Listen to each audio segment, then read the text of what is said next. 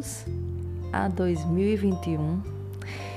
E eu estou aqui usando um, um fone que eu tô ouvindo até as, as expressões da minha alma. Provavelmente vocês vão ouvir meu estômago também daqui a pouco. Dá para ouvir Lucas ao longe e eu nem aumentei tanto o volume do ganho da gravação. Mas isso tudo porque a minha intenção é fazer um negócio que, que tem uma qualidade que você note certa diferença e tenha um prazer próximo ao que eu sinto quando eu vejo um material de qualidade, sobretudo nessas áreas assim de, de estudo, de formação, né, no ensino remoto. Pois bem, estamos aqui. Olá você que está nos ouvindo. Esse aqui é o podcast Trocando Ideias com a Professora.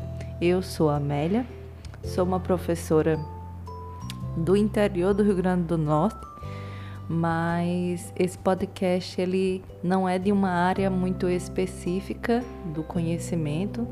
Na verdade, nós é, produzimos as aulas na, do curso de enfermagem e dependendo do semestre nós temos disciplinas diferentes e assuntos diferentes.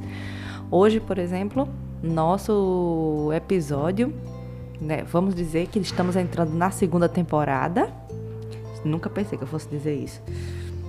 E esse episódio é sobre antropologia e conceitos de cultura.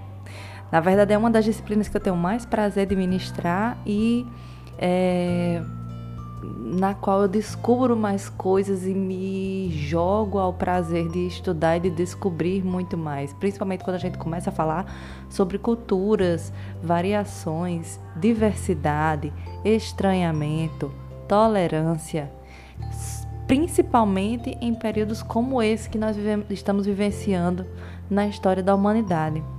Então, hoje nós vamos falar um pouco sobre é, como diferentes pensadores conceituam a cultura em diferentes contextos para diferentes é, momentos históricos, geográficos e sociais. E vamos fazer uma introdução também em como nós nos reconhecemos nesse diferente, nesses diferentes contextos culturais. Não vamos entrar exatamente em conceitos chaves da antropologia, mas lembrando um pouco do passeio que já fizemos na semana passada, né? É, vamos falar um pouquinho sobre o que os autores, né, os mais tradicionais no campo da antropologia falam na perspectiva de cultura. E a pergunta que eu vou fazer para você nesse início de episódio é: o que é cultura para você? Vamos, vamos discutir um pouquinho? Vamos conversar? Vem comigo, simbora!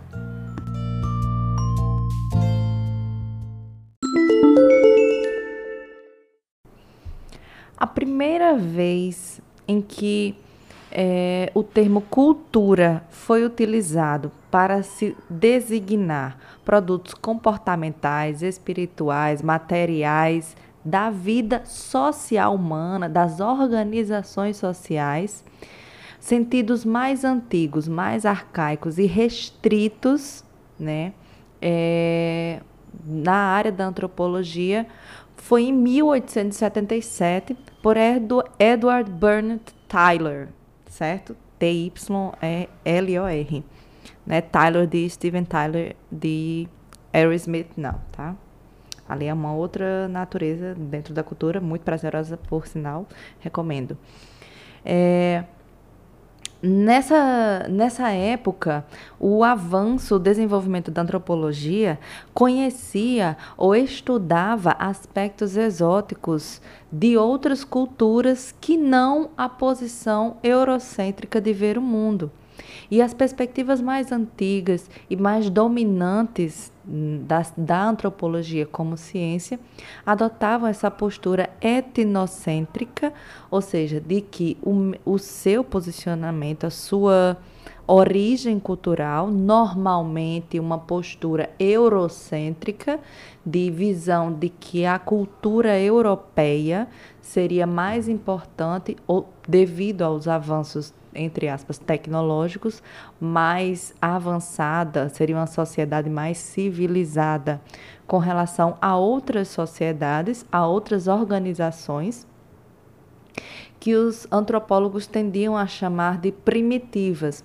E nós já falamos nisso, sobre isso na semana passada, quando nós uh, falamos sobre o evolucionismo cultural e as teorias, as falas, a perspectiva de Lewis Morgan, né? E uh, quando a gente avança para o estudo da antropologia a partir de Franz Boas, é, a gente já tem uma, uma, uma perspectiva mais difusionista da antropologia, ao invés de identificar civilizações mais avançadas ou sociedades mais civilizadas ou se sociedades menos civilizadas ou mais primitivas.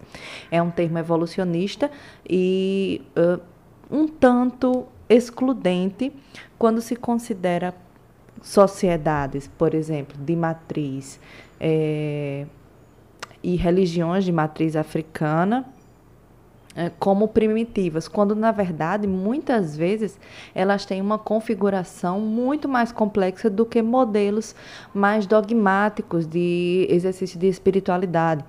Então, essa observação da cultura como algo referente a tempo em determinadas organizações sociais é substancial para compreender a, as diferentes formas de perceber o conceito de cultura. E, na verdade, a gente teria uma propriedade humana ímpar, baseada em uma forma simbólica, né? atrelada a esse fator tempo de comunicação, sempre a cultura tem um quê, tem uma relação íntima com as linguagens, sejam elas as linguagens verbais, as linguagens escritas ou as linguagens é, imagéticas, relacionadas àquilo que é perceptível e recebido pelos diversos sentidos. Tá? A vida social, qualidade aumentada, uh, atrelada né, à interação humana vai ser um conjunto formado por uh, posição social, nascimento, educação, criação, né, que se diz, que se usa em dizeres populares como algo relacionado a privilégios, como o indivíduo fulano de tal tem cultura ou fulano de tal não tem cultura. Mas quando a gente fala sobre, desculpa, bati aqui no microfone, em conceito de cultura é aquela estrutura extra-individual, tem a ver com o coletivo de determinada sociedade. Obviamente que o entendimento de cultura, o conhecimento da cultura, é, de um, né, na perspectiva muito mais global, ou de entendimento das diversidades culturais, pode ter a ver com o acesso à educação formal e tem muita relação também com os privilégios e com a sociedade de classe. Agora, a gente nunca pode confundir, por exemplo, erudição com cultura, tá?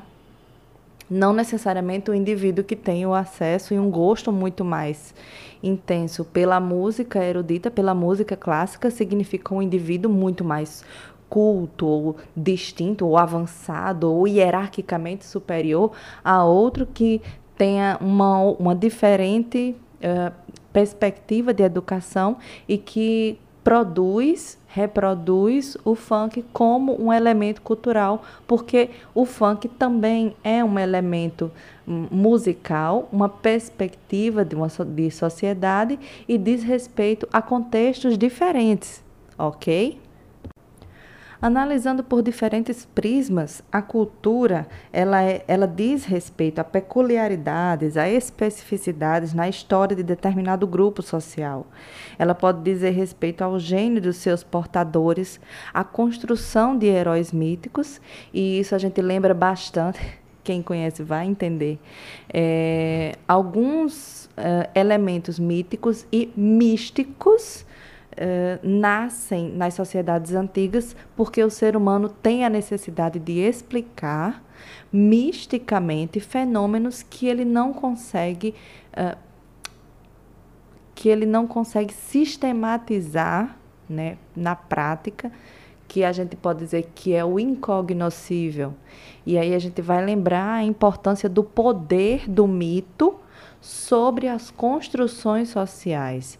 E é a partir desse entendimento de diferentes sociedades e como elas se organizam, sobre os papéis dos indivíduos nessa sociedade, como as sociedades matrilineares, que a gente vai, ainda vai falar sobre elas no futuro, e como a gente tem uma transição para sociedades judaico-cristãs tendo o patriarcado e o símbolo fálico como eixo central das relações sociais. É tem mudanças de, né, nessa perspectiva das sociedades matrilineares ou, e não, não necessariamente as sociedades uh, de matriarcado, mais, mais matrísticas, para uma sociedade eurocêntrica, falocêntrica, né, baseada no poder coercitivo e na força física como uma mantenedora do poder e das relações dentro daquela sociedade. Mas as culturas elas se desenvolvem de diferentes maneiras,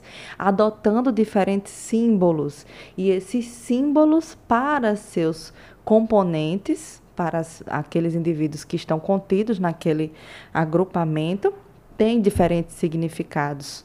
Né? E, independente do tempo, eles vão assumir determinado valor uh, moral e ético dentro daquela sociedade.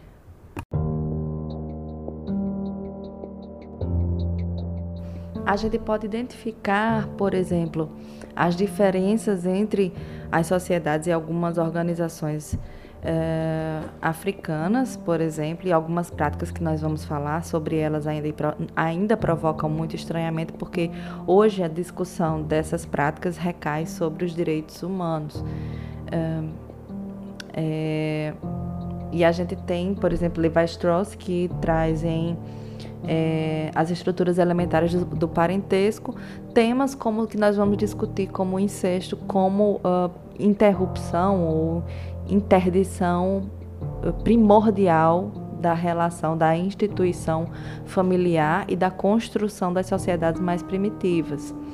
Né? Quando ele também vem trazendo as bases para a etnografia, a etnologia e a antropologia que é, alça novos voos a partir de Franz Boas, quando você tem a compreensão do antropólogo como aquela figura que se infiltra que adentra determinado território estrangeiro, mas o estrangeiro que eu quero falar não é de fronteira de país, mas estrangeiro ao seu próprio ninho. E dentro daquela perspectiva, ou seja, de uma observação participante ou da pesquisa participante, que é uma estratégia metodológica que a gente pode conhecer mais no futuro, mas vai entender também um campo da ciência em que o indivíduo precisa se despir das, dos pré-julgamentos de sua sociedade de origem para conhecer as nuances daquele determinado grupo social e daquela cultura, né? É, e ele, e ele fala e expõe bastante as preocupações né, de particularidades de outros povos, sobretudo de menor número né, populacional, eh, de limitações tecnológicas, quando a gente fala da tecnologia hoje em dia, século XXI, mas Franz Boas vem lá da, de 1880, 1883, por exemplo, e aí, quando você tem uma perspectiva de desenvolvimento de uh, novos conceitos, novas práticas sociais e de reproduções sociais. E em se inserindo em condições normalmente um, quase inóspitas para indivíduos de sua, de su, do, dos, dos privilégios similares aos seus próprios, por exemplo, Franz Boas escreve a um outro colega sua experiência nas, numa comunidade de esquimós. E ele fala sobre as, as privações que essa população sofre, ele ainda se refere agora a esse grupo de pessoas como selvagens, entre aspas, e ele até diz: não é realmente um belo costume que estes selvagens sofram todo tipo de privações em comum, mas nos momentos de alegria, quando alguém traz um butim da caçada, eles se juntem para comer e beber.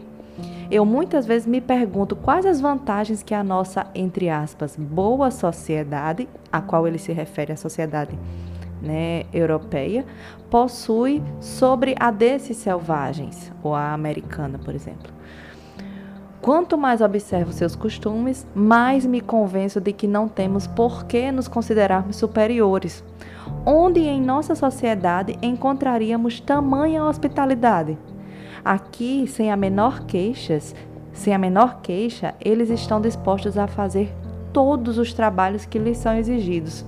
Nós não temos o direito de criticá-los por sua forma de vida e suas, suas superstições, que podem nos parecer ridículas. Nós, pessoas, entre aspas, altamente educadas, fecha aspas, somos piores, relativamente falando. O medo das tradições e velhos costumes está profundamente arraigado na humanidade e, do mesmo modo que regula a vida aqui, impede progresso para nós. Acredito que todos os indivíduos e todos os povos se veem diante do conflito de abandonar a tradição e seguir o caminho da verdade. Os esquimós estão sendo sentados ao meu redor, as bocas cheias de fígado de foca cru. A gota de sangue no verso do papel mostra que eu também participei.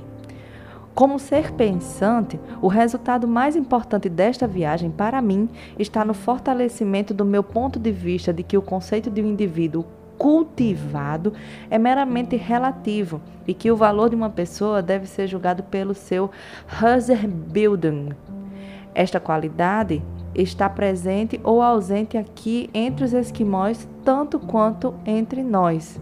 E aí ele fala né, sobre a cultura como um traço distintivo da humanidade, que ela vai se diferenciar de lugar para lugar e, algum, e outros campos da antropologia também é, trazem muito forte a discussão do quanto uh, os costumes, a cultura, eles são influenciados pela estrutura geográfica, né, no ambiente, pela região é, em que os indivíduos se organizam.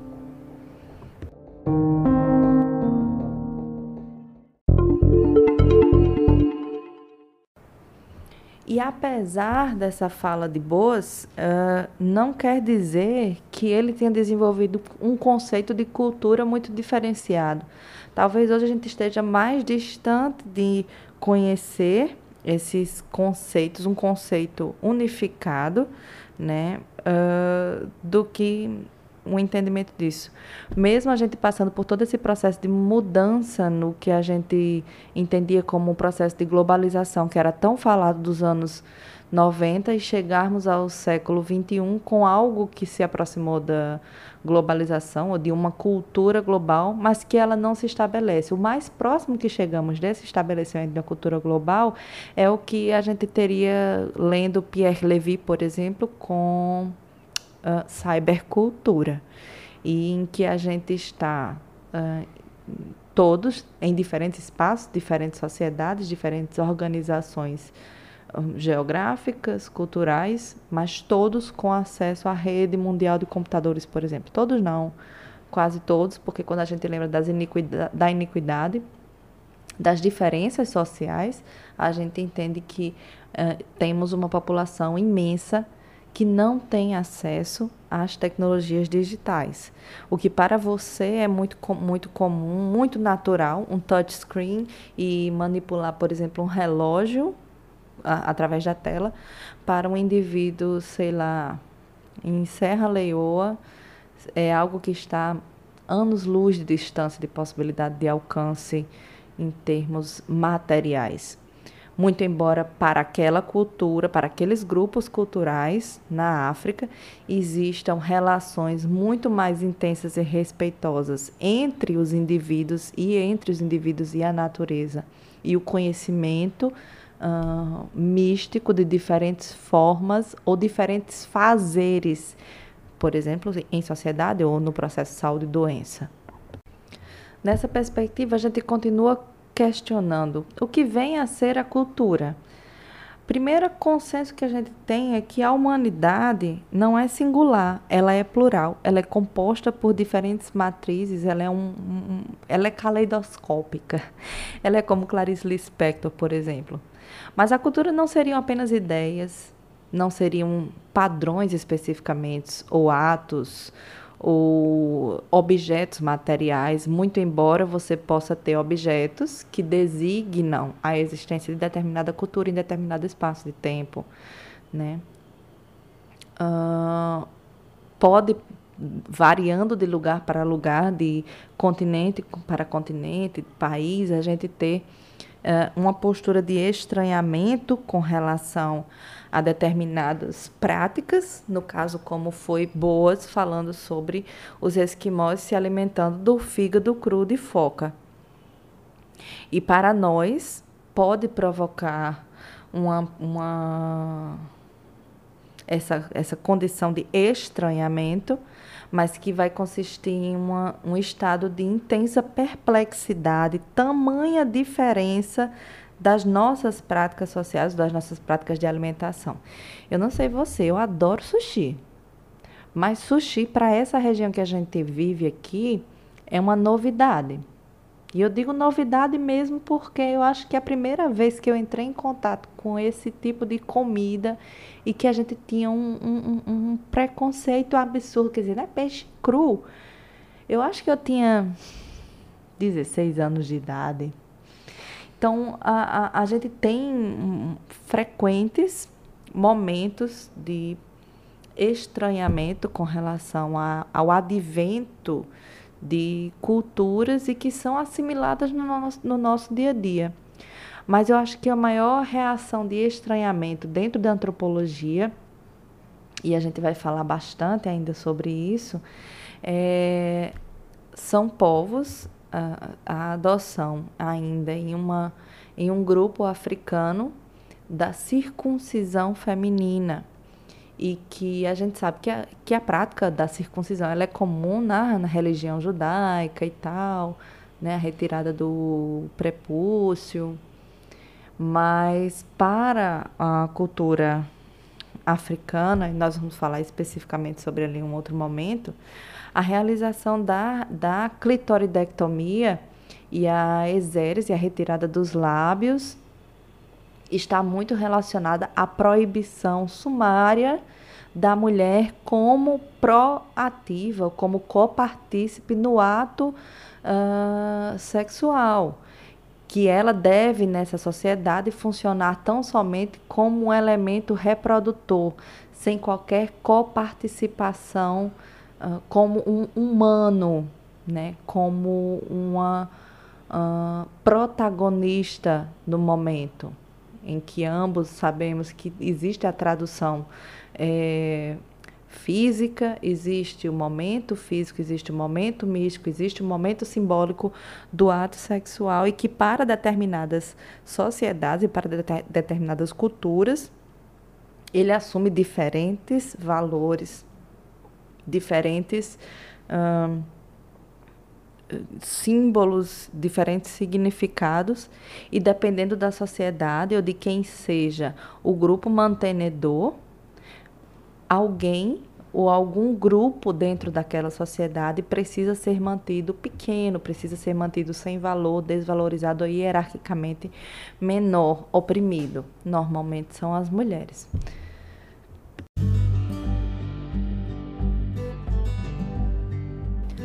Se ao longo da história a gente tem o desenvolvimento de diferentes posturas antropológicas na, no desenvolvimento de conceitos de tolerância com relação a diferentes grupos sociais, a diferentes culturas, a gente também teve por um, um espaço de tempo e talvez nunca antes vista como está sendo presenciada no século XXI, a ascensão de correntes filosóficas e pensamentos antropológicos baseados no determinismo biológico.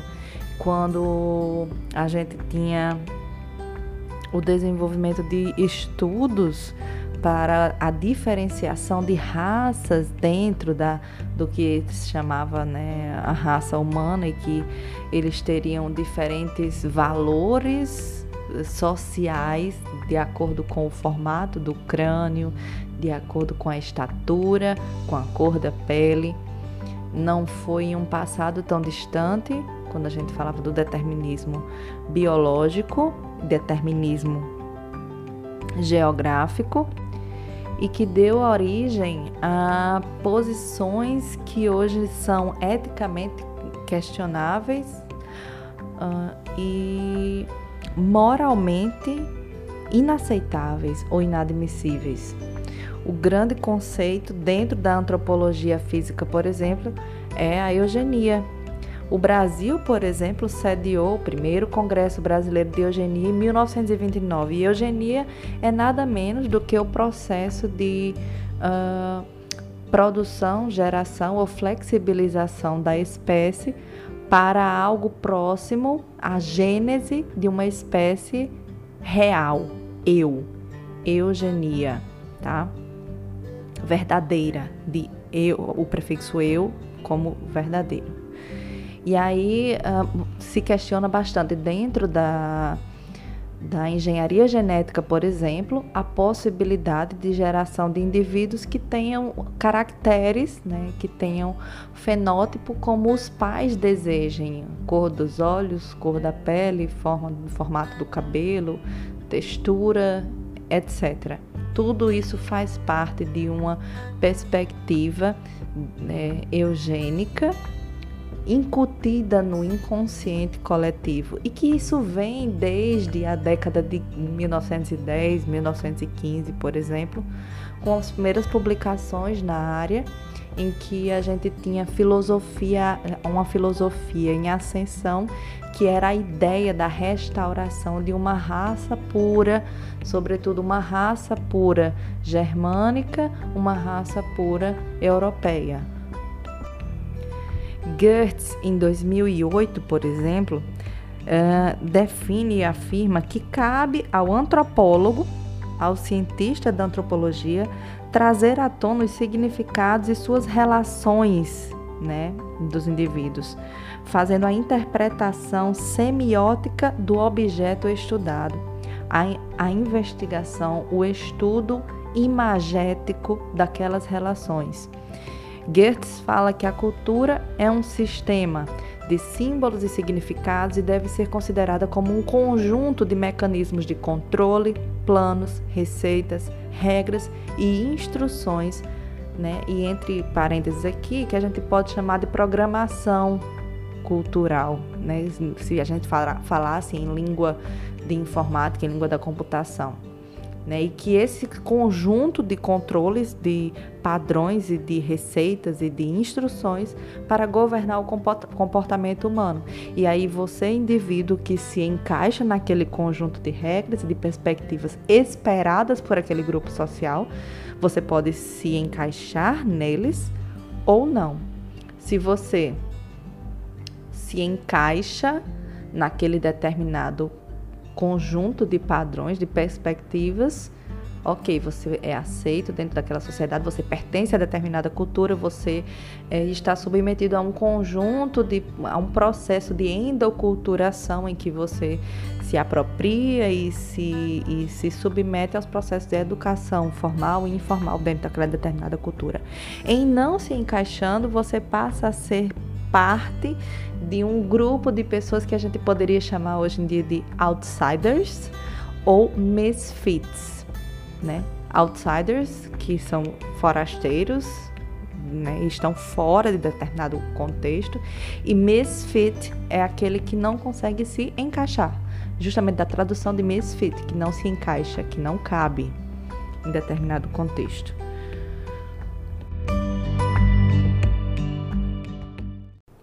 E dentro desses conjuntos de mecanismos de controle, que, né, sobre os quais Gertz, Gertz falou, eu não sei pronunciar, provavelmente. a gente tem um dos mecanismos de maior eh, disseminação dentro de determinada cultura, que é a linguagem. Ela permite a assimilação e serve para orientar a conduta individual imposta pela sociedade e é através dela que os indivíduos formam os vínculos comunicacionais. A gente tem os símbolos, que são as representações de questões materiais que são visíveis, muitas vezes palpáveis de determinada cultura. Daí a gente vai ter, peraí. Aí você vai dizer, professora, peraí. Mas a gente tem aqueles patrimônios imateriais. Sim, a gente tem o patrimônio imaterial né, cultural, como, por exemplo, a capoeira. Ela não é um objeto, mas você consegue transformá-la em um símbolo, em uma imagem, e ela pode aludir a diferentes origens, sobretudo a origem dos povos escravizados, né, no, que vieram ao Brasil trazidos de África e de diferentes matrizes uh, africanas, de religiões né, e de grupos, de diferentes tribos né, advindas do continente africano. Esses símbolos possuem redes de significados com contextos específicos e, dependendo do contexto, aquele símbolo assume um diferente valor, uma diferente é, aproximação ou estranhamento, tá? E aí a humanidade, aquele conjunto, né, naquela sociedade, atribui de forma sistemática racional e estruturada os significados e sentidos a tudo, a todo tipo de elemento que constitui aquela cultura. Exemplos de cultura é quando aquele grupo social compartilha a mesma língua. No Brasil, por exemplo, nós temos o mesmo idioma, mas de, variando de região para região, a gente tem as diferenças. Culturais, por ser um país de dimensões continentais, as regiões elas têm diferenças substanciais entre si, desde o que a gente chama de sotaques a termos linguísticos muito específicos de determinada, de determinada região, né? Um exemplo, por exemplo, é da região da Catalunha, que é uma região é, autônoma, é uma comunidade autônoma na, na região é, da Espanha, na extremidade leste da, da Península Ibérica.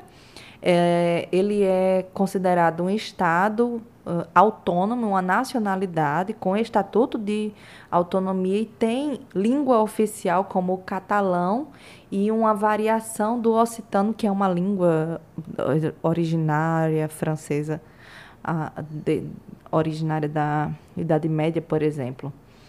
Mesmo estando dentro de Espanha, a Catalunha é um estado, uma região autônoma com sua própria língua específica, que foi isso que deu o start para transformá-la em, em, um, em um estado é, autônomo. E a gente tem outras questões separatistas fortes né, a nível de, de, de Europa, como era o caso do uh, ETA, que era o Euskaditas Katazuna, que era Pátria Basca e Liberdade, era um movimento separatista de liberação é, na, que, que muitas, muitos uh, autores na literatura chamaram de conflito basco, é, e tem relação né, com, essas, com essas, esses movimentos separatistas dentro da, dentro da Espanha. Não é a parte da Catalunha, não. É uma outra questão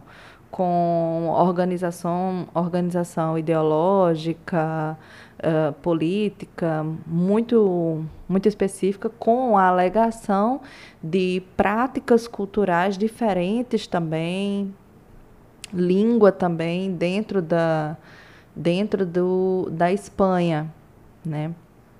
Tendo símbolos como a serpente enrolada em um machado, né? Então, cada grupo, ao longo da história, sobretudo os grupos, as, os conflitos armados, normalmente assumem determinado papel simbólico. Alguns têm símbolos específicos, todo mundo lembra o símbolo da suástica, para você, quando observa, já lhes, já lhes uh, suscita diferentes uh, reações de normalmente espera-se que moralmente seja uma reação de, de recusa, de afastamento, né? Muito embora agora no século XXI reacendam as, os posicionamentos de extrema direita de confusão com o direito de liberdade de expressão. Só que a liberdade de expressão nunca pode ser algo que vai ferir a existência, a, o direito à vida, o direito à integridade moral e física de outrem, ok?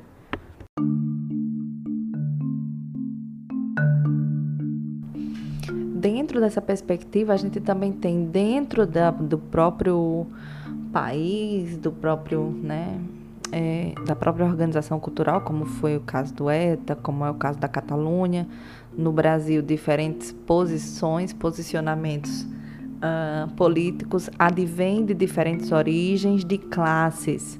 E a formação de classes, assim como a cultura, são processos.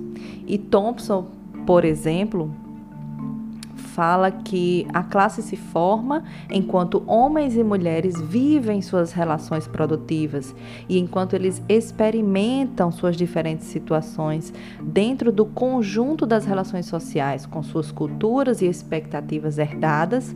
Lembrar sempre do termo expectativa herdada, porque dentro de determinado grupo cultural, determinado grupo social, o indivíduo precisa ou não atender às expectativas herdadas. No conjunto família, no conjunto clã, existem as expectativas herdadas para cada personagem, para cada papel a ser desempenhado por cada indivíduo dentro daquela família. Relações sociais com suas culturas e expectativas herdadas. E enquanto lidam com estas experiências de maneira de maneiras culturais e aí a gente recai naquilo de novo. Quando o indivíduo rompe com essas expectativas herdadas, ele passa a ser um misfit e vai seguir procurando por um outro grupo cultural que atenda ou ao qual ele atenda naqueles quesitos de regulação de comportamento, a vestimenta, uh, a apresentação visual imagética do indivíduo é uma forma de linguagem, é uma forma de dizer a qual é, expectativa aquele indivíduo corresponde. E é daí que nasce aquela a ideia de semiótica como um, um estudo das imagens geradas dentro daquela cultura, daquela população. Então, é, é, a tradução do poder das metáforas geradas dentro daquela cultura. Ela tem um caráter de interdisciplinaridade com diferentes uh, campos do conhecimento, multi e transdisciplinaridade, rompendo com paradigmas anteriores, como é o caso da educação, por exemplo, estamos agora em um momento de tentativa de ruptura paradigmática para uma visão transdisciplinar. Será que nós estamos nos aproximando de uma apresentação semiótica cultural diferente né, do século XXI pós-pandemia? Para Peirce, por exemplo, seria uma ciência como uma coisa viva, que a cultura seria algo pulsante e a semiótica como essa tradução desse estudo. Pulsante, viva, em permanente metabolismo e crescimento, Enquanto a linguística é a ciência da linguagem verbal estudada, a semiótica é a ciência de toda e qualquer linguagem em formato de imagem, em formato visível e que se transforma em comunicação de grupos. Desde os desenhos, por exemplo, das grutas de Lascaux, né? Rituais de tribos primitivas, e nós vamos falar sobre rituais, e que rituais hoje nós estamos sendo é, privados de vivenciar ao longo da pandemia, que talvez também seja um momento de ruptura paradigmática, né? a criação da linguagem escrita, alfabética, articulada, desde os fenícios e sumérios, passando pela, pela linguagem hieroglífica, pelos pictogramas e ideogramas chineses, até as linguagens que nós, em pleno século XXI, apesar de produzirmos tantos neologismos, não ajudamos a produzir, porque nós estamos em uma época de separatismo de pouca tolerância e naquela cultura que a gente chama tanto cultura do cancelamento, né?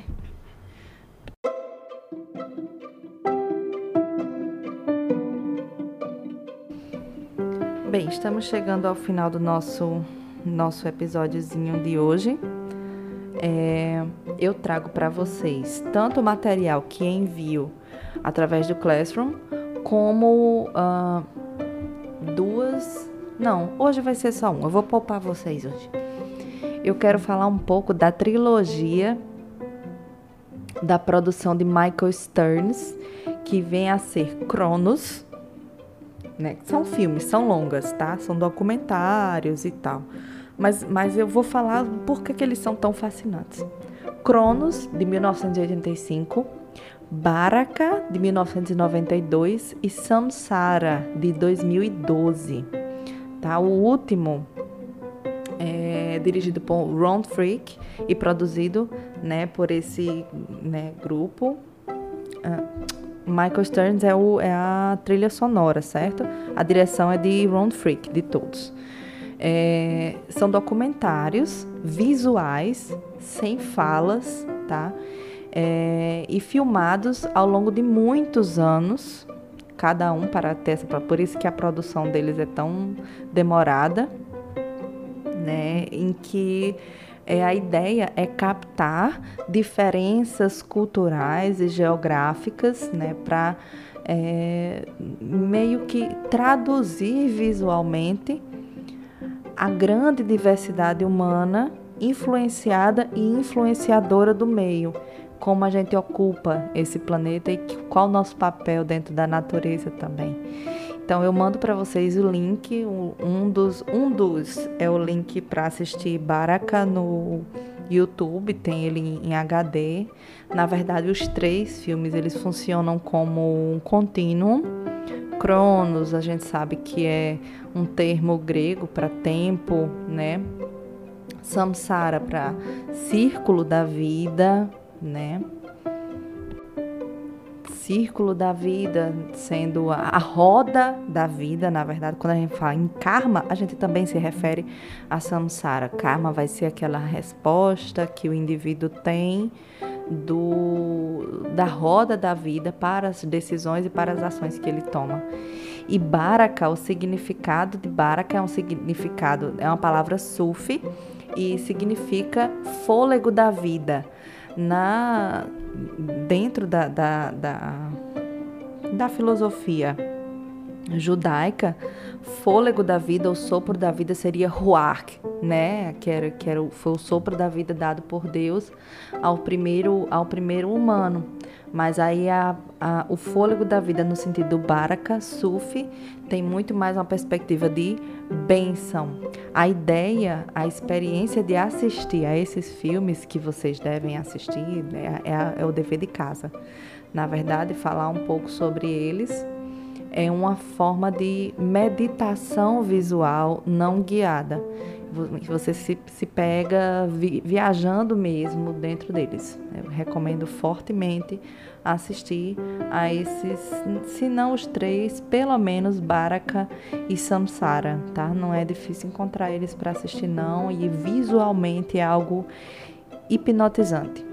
Bom, esse foi o nosso episódio dessa semana. né? Cultura, um conceito antropológico, cultura, antropologia. E espero vocês nos nossos próximos episódios. Até logo!